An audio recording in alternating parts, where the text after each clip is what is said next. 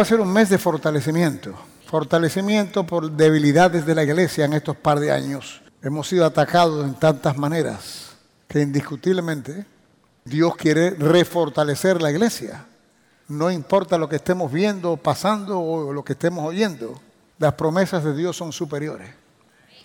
Entonces es importante que nosotros nos fortalezcamos porque las cosas en nuestro alrededor van a seguir feas y nosotros no estamos caminando por la fealdad de las cosas que suceden, nosotros caminamos por la belleza de la palabra de Dios. Por lo tanto, tenemos que fortalecernos. Y una vez pues, hay que fortalecerse colectivamente como la iglesia e individualmente, porque la iglesia es donde Dios vive. Entonces todos nosotros hacemos la iglesia colectiva. El punto es que hay promesas para nosotros en todos los géneros. El enemigo no quiere que eso suceda porque el tú estar sano es un problema para él. El, porque claro, que está enfermo está cuestionando a Dios, cuestionando su promesa, que está pobre, es enseñanzas erróneas de que el cristiano tiene que ser pobre. ¿Por qué? Porque se necesita dinero para que el evangelio continúe. Y por eso Dios te quiere bendecir. Digan, Dios me quiere bendecir económicamente. Pero el enemigo no, el enemigo quiere que tú seas pobre para que tenga la excusa que no dejen la iglesia.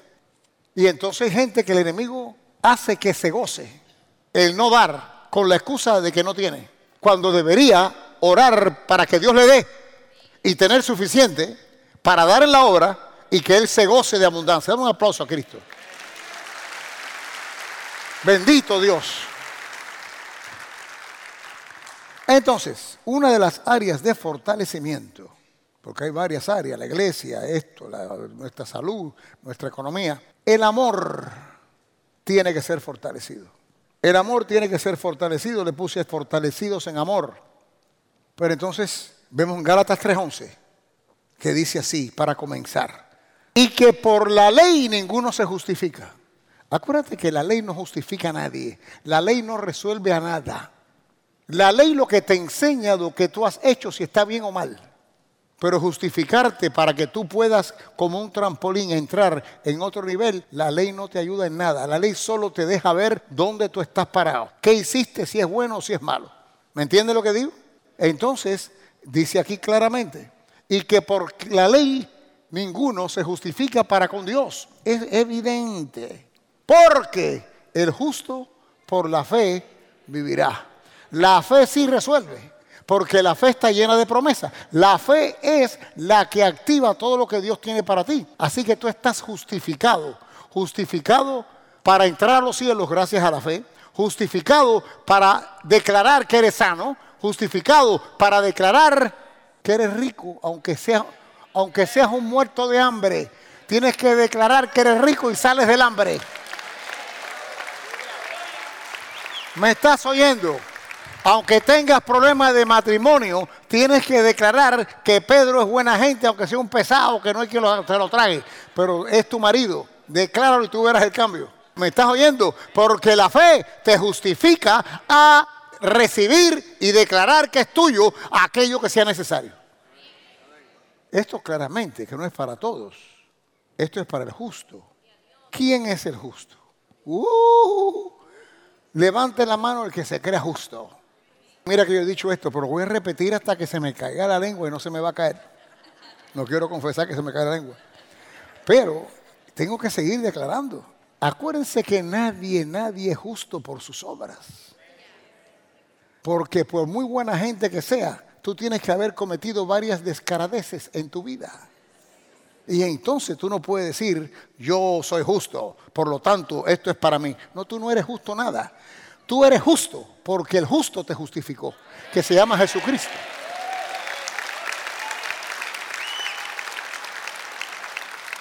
Ahora, ¿cuál es la situación de esto? Cada vez que la Biblia habla del justo, algo dice después que es positivo y es una bendición para el justo. Fíjense que yo dije, aquellos que saben que son justos, levanten la mano. Lo que quiero que comprendan es que no estar, el no estar seguro de quién tú eres, lo que viene después no es tuyo. Porque la fe hace que tu justicia active lo que viene detrás. El justo por la fe vivirá. ¿Qué quiere decir? las cosas que Dios tiene para tu vida, que gracias a tú ahora convertirte en justo a través del que te justificó, hay cosas para ti que Dios tiene que la puedes activar porque tú vas a vivir por fe. Pero como tú no crees que eres justo, no es para ti. Por eso sigues enfermo, por eso sigues pobre, por eso sigues con problemas matrimoniales. Tú eres, vas para el cielo porque recibiste a Cristo, pero no te ves justo. Tienes que verte justo comprendiendo que tú no eres justo por tus obras, eres justo por la obra de la cruz de Cristo.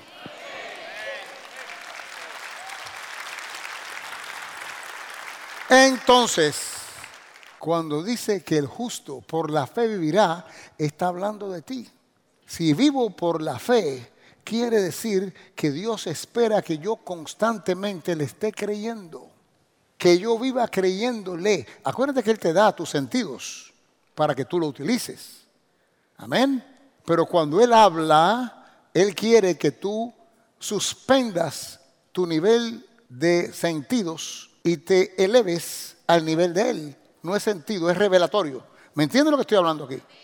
Entonces, ¿por qué? Porque las promesas de Dios es para mantenernos fuera del hoyo o otras promesas que son si está en el hoyo para sacarte. Tienes que vivir por fe, porque esta vida natural, por mucho que tú trates, siempre van a haber obstáculos, siempre va a haber quien te traicione, siempre va a haber el que haga aquello, situaciones que se van a presentar, temores que quieran inyectar. ¿Qué ha pasado con esta situación de estos dos años? Temores constantes temores que el COVID, temores de esto, temores del otro, temores, temores, temores. La ciencia está dividida. Médicos diciéndome que la vacuna es mala, médicos diciendo que hay que vacunarse, esto, lo otro. La ciencia dividida. ¿Por qué? Estamos entrando familia en tiempos finales. En tiempos finales. ¿Por qué tú crees que hay un mover de imposición? Están acostumbrándonos, y tal vez no lo saben ellos, no, no lo saben lo sabemos nosotros porque estudiamos la Biblia. Hay una situación de imposición.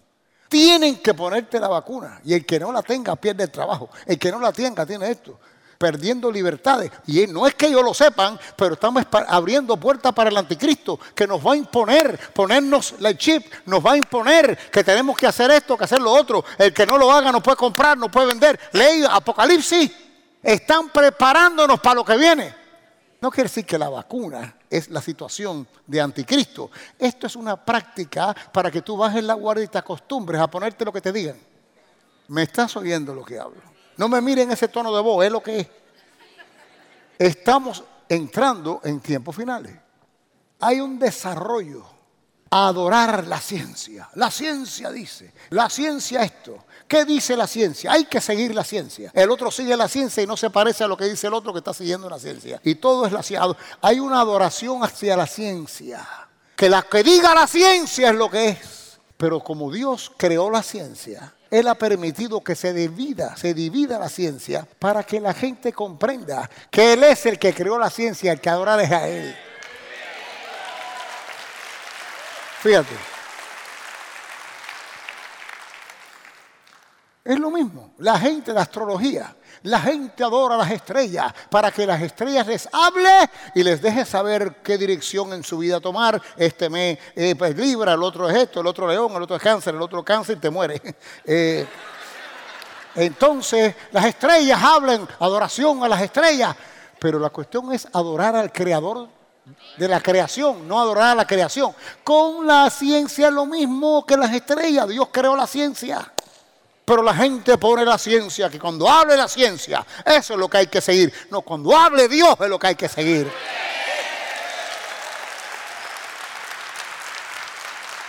Entonces, eso es lo que está pasando allá afuera. Y eso se ha penetrado en la iglesia de Jesucristo. Y de pronto vemos que cristianos que van para el cielo porque han recibido a Cristo, de pronto hablan de la ciencia como si fuera Dios. Pero sin embargo le echan a los astrólogos, le echan a los, brujos, a Changó, eso, pero ellos están adorando la ciencia. Igual han hecho una idolatría de la ciencia cuando Dios es el creador de la misma. Entonces la iglesia ha tenido tantas flojeras en estos dos últimos años que este es un año de fortalecimiento. ¿Para qué? Para poder encarar lo que viene y ustedes se acuerden de este tipo de enseñanza. Me están oyendo todo lo que está en el país que estés mirándome. La cosa no va a mejorar, pero no importa. Dios promete. Y si Dios promete, yo lo creo. Y si lo creo, lo recibo. Y si lo recibo, voy para adelante, para adelante y para adelante. Entonces, bueno, pastor, usted dijo que es fortalecimiento del amor, pero me está hablando de fe constantemente.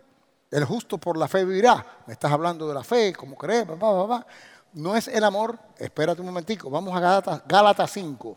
Porque en Cristo Jesús ni la circuncisión vale algo, ni la incircuncisión, sino la fe que obra por el amor. Estoy hablando del amor. Porque tú como justo vas a caminar por fe o vivir por fe. Sin embargo, es con tu fe que tú activas lo que Dios tiene para ti.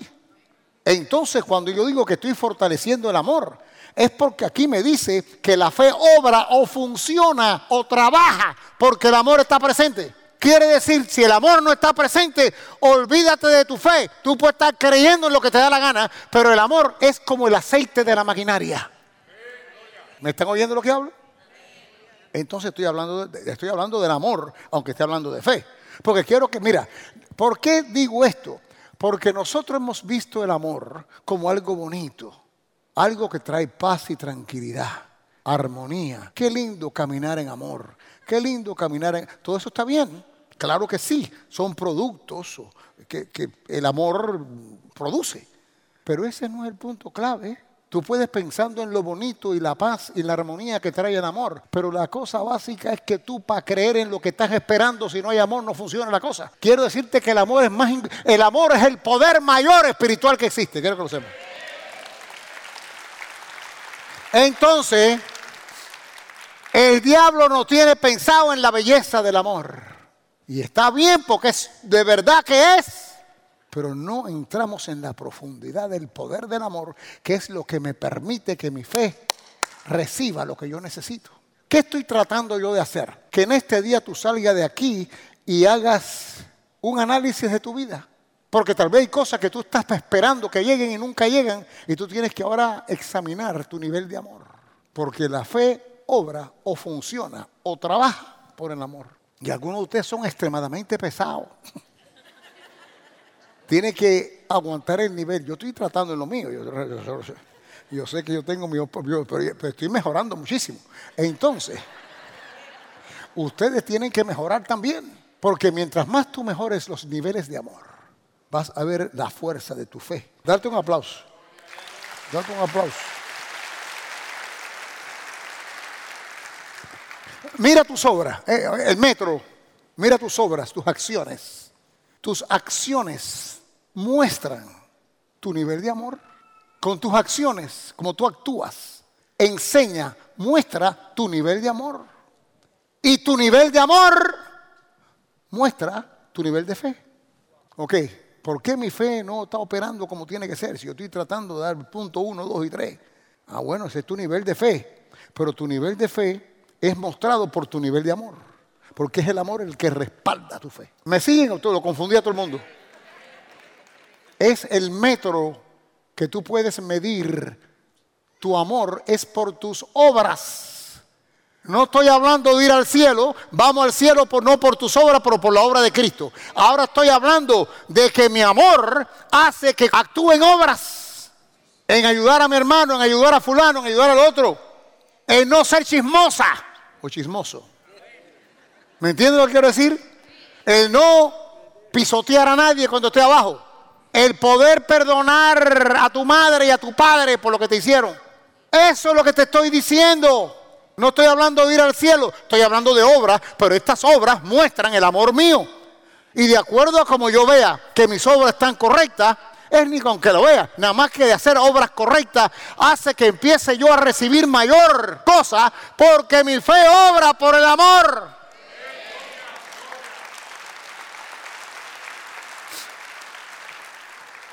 Oh, sí, sí, sí, sí, sí, sí. El mundo ve cosas como esta y dice, son inimaginables. Son cosas inimaginables. Lo que hace, lo que hizo fulano en la iglesia tal, es inimaginable.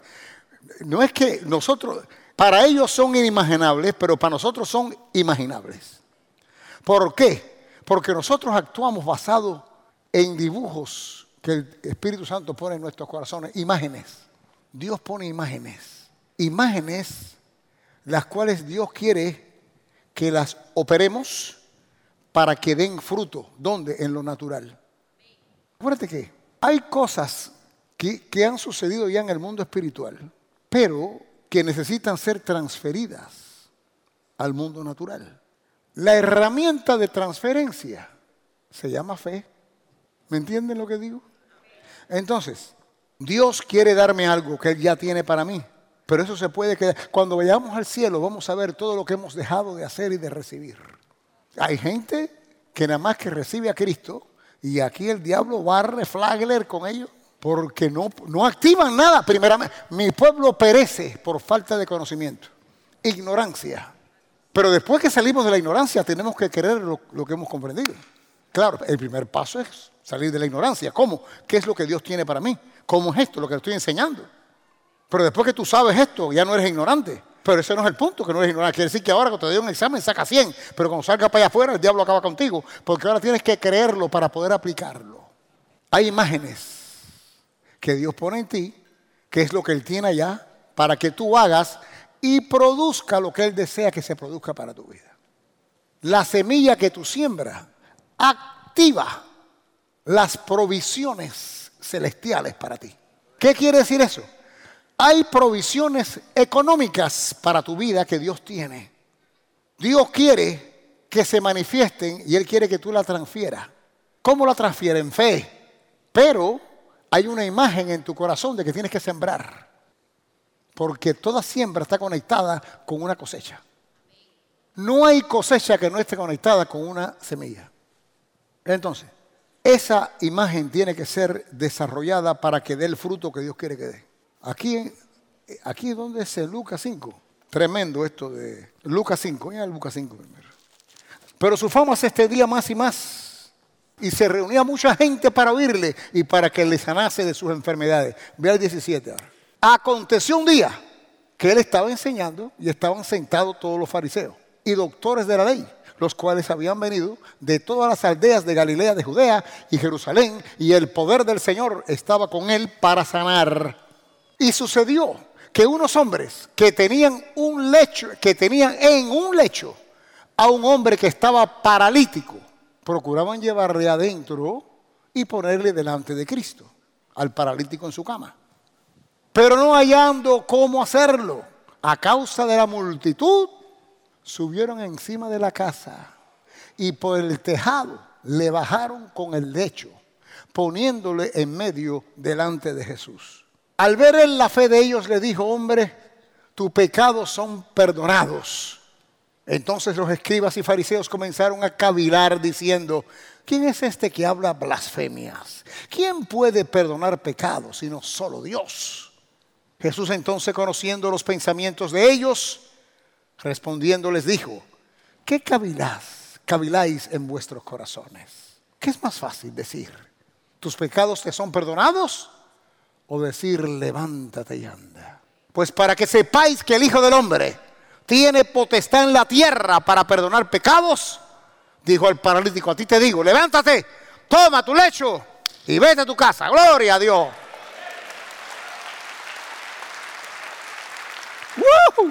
al instante, levantándose en presencia de ellos y tomando el lecho en que estaba acostado, se fue a su casa glorificando a Dios. Se fue a su casa glorificando, glorificando a Dios. Dame 26. Y todos, todos, digan todos. Gran multitud había ahí. Y todos sobrecogidos de asombro glorificaron a Dios, llenos de temor, y decían, hoy hemos visto maravilla. Todo el mundo estaba glorificando a Dios, gloria a Dios. Interesante esto, porque todo lo que pasó en ese momento, ahí Cristo estaba con Dios sabe cuánta gente, estaba sanando gente. Sin embargo, el punto de que estos hombres rompieran el techo y bajaran esta cama fue el que le tomó la atención de todo el mundo. Tomó la atención hasta un punto que Jesucristo dijo pecados perdonados y elevó o se elevaron o se sublevaron todos los fariseos que estaban ahí a decirle que eso no podía ser porque solo Dios es el que podía eh, eh, perdonar pecados. Y entonces Jesús le dice, ¿qué es más fácil? Decir, tus pecados son perdonados o decir, levántate y vete. Lo que quiero que comprendan que el impacto ahí fue de estos hombres, el amor de estos hombres activó la fe. Porque estos hombres eran amigos de ese, eran sus amigos, amaban a este tipo. Y lo llevaron, familia, llegaron y no podían entrar. Hubo una imagen que Dios puso en su corazón que se desarrolla un pensamiento. Vamos al techo, vamos a meterlo por el techo. Esa es una imagen que Dios pone ahí como idea. ¿Para qué? Para que se haga y dé el fruto. ¿Cuál fue el fruto? No solo que se sanara el hombre, Toda la multitud glorificó a Cristo. Quiere decir que todos se rindieron, todos reconocieron que este era el Mesías. ¿Me entienden lo que quiero decir aquí? Lo que ellos hicieron fue más impactante que todo lo que otro que haya pasado ahí, que ni sabemos lo que fue. ¿Me, siguen lo que hablo? Pero el enemigo no va a querer jamás de que esas imágenes produzcan. Porque sanidades producen, bendiciones económicas se producen, familias se resuelven, siempre Cristo es glorificado. El diablo no quiere eso. Él tiene que parar la imagen. ¿Tú sabes cómo la para? A través del temor. Y este no es el temor de reverencia, este es el temor que proyecta cobardía porque cancela tus pasos. ¿Me siguen lo que hablo? De seguro, como que conozco a Dios y conozco al diablo, a estos hombres, antes de llevar la cama al techo, el diablo le habló para atemorizarlo y para que no lo hicieran. Uno dijo, oye, vamos a llevarlo de arriba porque tenemos que... Pero mira, yo tengo la pierna mala de la izquierda. Si yo me caigo de arriba, no voy a poder, fíjate, yo me caigo y ya se acabó, fíjate tú. Me van a tener que llevar a mí en camilla el mes que viene este. Porque yo estoy muy mal, tengo que tener cuidado. Algo que es una realidad, si tenía una... No, no, oh, y la semana pasada llovió, está resbaloso eso de arriba. Así que hay que tener cuidado, ¿ya? inyectando, recibiendo e inyectando para cancelar la imagen. Porque ahora vemos cómo lo hicieron lo que produjo. Pero si no hubieran ido, no podíamos saber nunca lo que produjo. ¿Me siguen en lo que digo? Y el otro que dijo, oye, yo no creo que nos vamos a caer. Pero despídete de tu familia porque vamos presos. Vamos presos, estamos rompiendo. Esa es la casa de Agustín, que es el pesado más grande del pueblo. Cuando él vea que le rompemos el techo, Olvídate.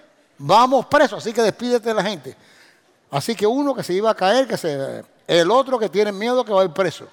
Y el otro dice finalmente, oye, olvídate, no vamos ni a ir presos, olvídate de eso. Pero hay que arreglarle el techo. ¿Tú tienes dinero para arreglar el techo después? Todo el mundo tiene una excusa para no desarrollar. Porque el diablo te va a poner temor basado en cosas de verdad que están pasando o posibilidades. ¿Me entiendes lo que digo?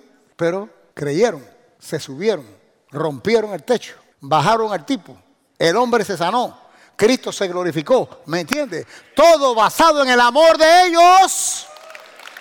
El amor de ellos fue la cosa aquí que fortaleció la fe, porque la fe obra. He dicho que la fe obra. La fe obra. Diga, por eso es que yo tengo amor. Levanta las manos y dale gloria a Dios, aleluya. Aleluya. Santo es el Señor. Todo toma lugar gracias a estos hombres que creyeron. El amor es el componente más importante para que la fe sea desarrollada, para que la fe funcione. Es que el amor es el poder mayor espiritual que hay. ¿Por qué? Bueno, porque Dios no tiene amor, Dios es amor. Entonces vemos aquí una situación de una, ¿cómo se puede decir? Una eh, produce, Dios produce esto que a veces nosotros equivocadamente decimos que es un sentimiento, pero no es un sentimiento, es una acción que procede del mismo Dios. ¿Me entiende? ¿Me está recibiendo lo que hablo? Así que, el, segundo de Corintios 5, 7, ¿qué dice? Porque por fe andamos, no por vista. Vistas aquí no es simplemente vista, vista es una representación de nuestros cinco sentidos, que uno es la vista, pero es todo lo que penetra en ti en lo natural. todos los elementos naturales, nosotros los percibimos a través de nuestros cinco sentidos. Y eso es lo que nos quiere gobernar. Y está bien que nos gobierne hasta que Dios hable. Cuando Dios habla es superior a nuestros cinco sentidos. Por eso que andamos por fe y no por vista. ¿Ven? Y el justo, por la fe, vivirá. Por la fe, vivirá.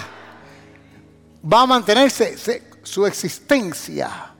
Va a continuar siendo debido a creer en lo que Dios dice y recibiendo lo que Dios dice. Y mientras más te desarrolle, más te vas a dar cuenta que más caminas espiritualmente. Esto no es fácil. Para todo hay que hacer algo que no sea fácil que tomes de tu tiempo. En otras palabras, papá, tienes que pagar el precio siempre, de una manera o de otra. Dar un aplauso a Cristo.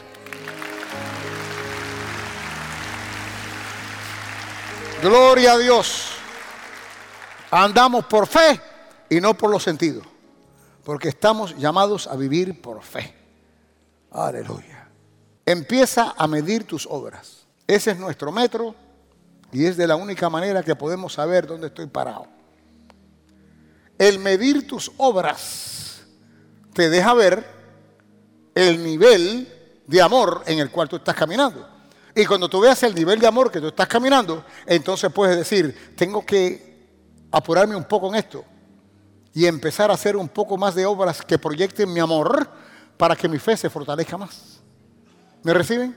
Así que aquí todo lo que yo le estoy diciendo es que nosotros, como justos que somos en Cristo, justos en Cristo, tenemos que andar y existir en este mundo caminando en fe. Caminando en fe es simplemente decir, creyendo en lo que Dios dice, aunque hayan otras circunstancias que me digan lo contrario, yo estoy llamado a fe. ¿Qué fe? Creer en lo que Dios dice. Ahora bien, ya yo sé, que me le he enseñado hoy, que el amor es quien me desarrolla y me fortalece mi fe. Entonces, ¿cómo lo voy a saber esto? Tengo que empezar a chequear mis obras. ¿A quién no he perdonado? ¿De quién he chismeado? ¿De quién he oído el chisme? Aunque no haya chismeado yo. ¿A quién yo no le he dicho la verdad sobre el negocio que estoy? Y invirtió y perdió. Y si yo le hubiera dicho todo, no hubiera hecho eso. Acuérdate que para caminar en amor y que la fe funcione, hay también una situación de confianza en lo que Dios ha dicho. Y Dios quiere que yo camine dándole gloria a su nombre.